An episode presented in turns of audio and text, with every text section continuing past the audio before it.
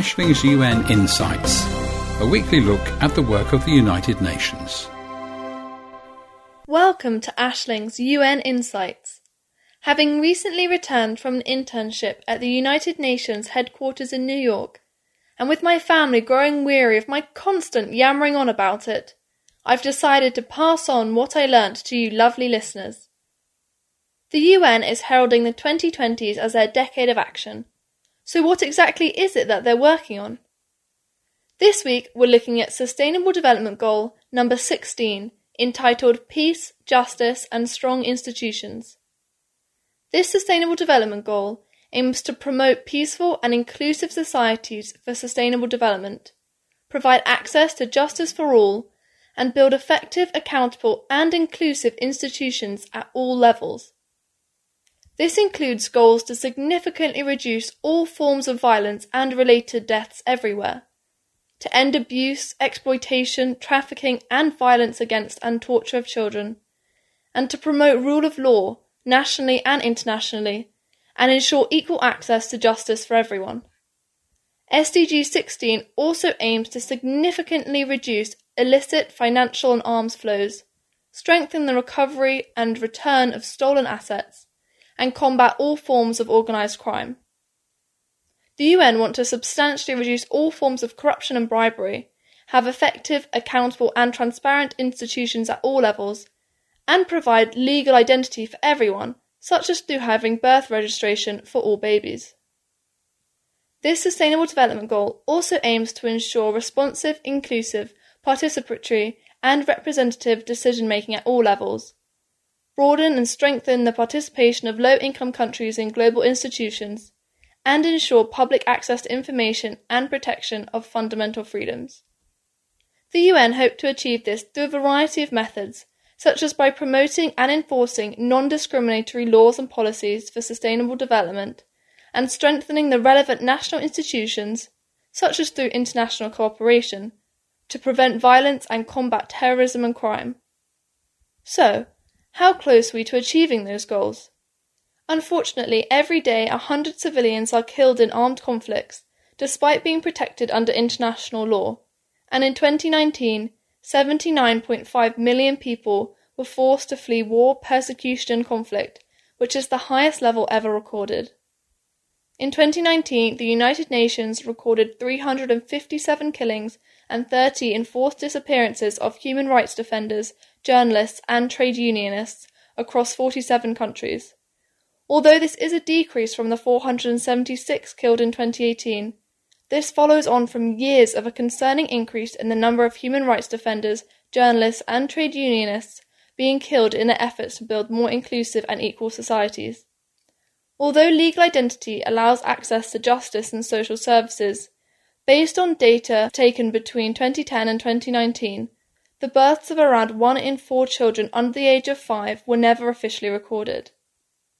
And data from 2016 to 2018 show that the proportion of prisoners held in detention without being sentenced for a crime is 31%, which is the same level as it was in 2005, which shows that there has not been progress in this area.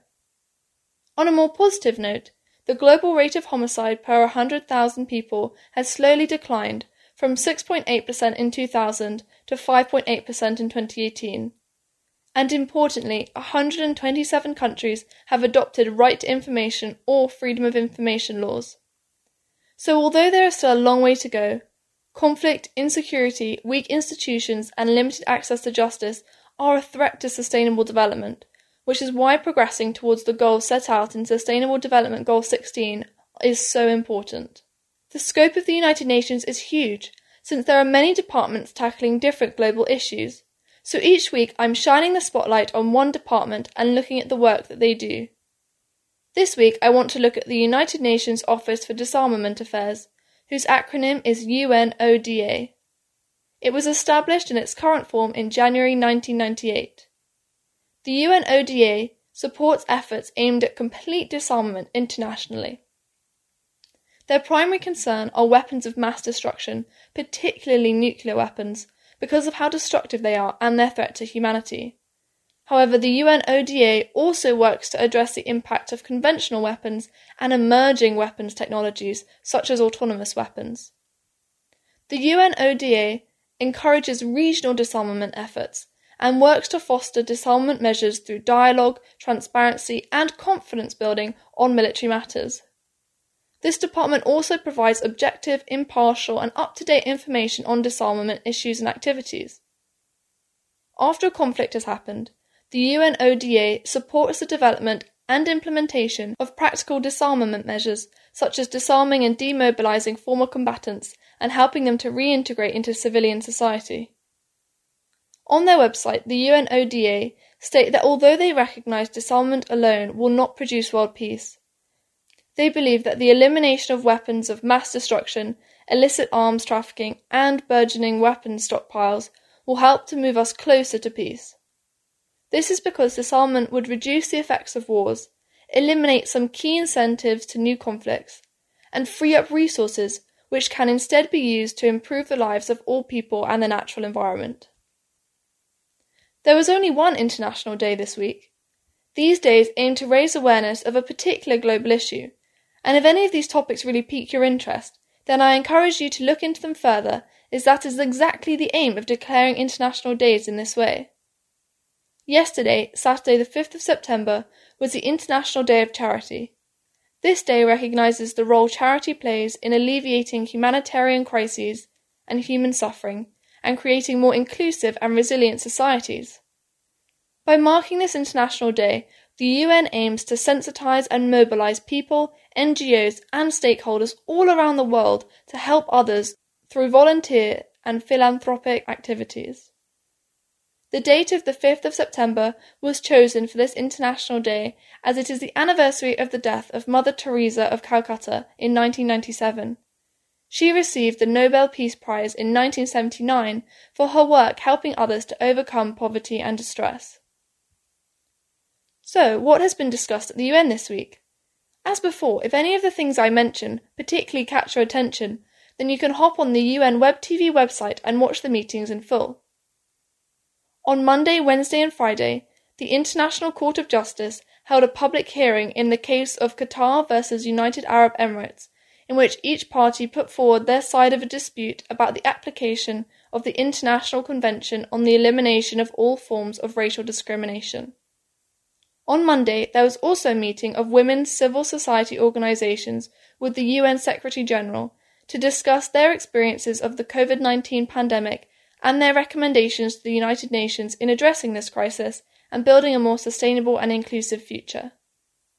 On Tuesday, there was a meeting entitled Journalists at Risk Let's Protect Media Freedom, in which a panel of journalists from around the world, the President of the Swiss Confederation, and the UN High Commissioner for Human Rights met to discuss the need for countries to respect, protect, and fulfill the right to freedom of opinion and expression, in particular media freedom, and to ensure the human rights of journalists and other media workers. On Wednesday, there was a Security Council meeting about political, security related, and economic developments in Libya, and on Thursday, there was a Security Council meeting about the situation in Afghanistan and its implications for international peace and security. On Thursday, there was also a meeting about reimagining the global economy to deliver sustainable development, with a roundtable discussion by renowned female economists discussing jobs and climate action. On Friday, there was a meeting about the Convention on Cluster Munitions, which prohibits all use, stockpiling, production, and transfer of cluster munitions, and there was also a meeting of the Committee on the Rights of Persons with Disabilities.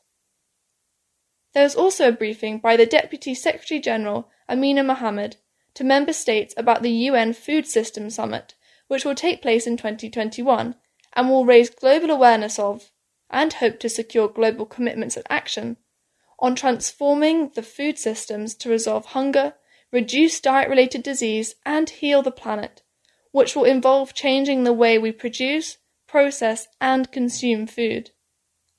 That's all from me for now, but join me next week for more UN insights and news.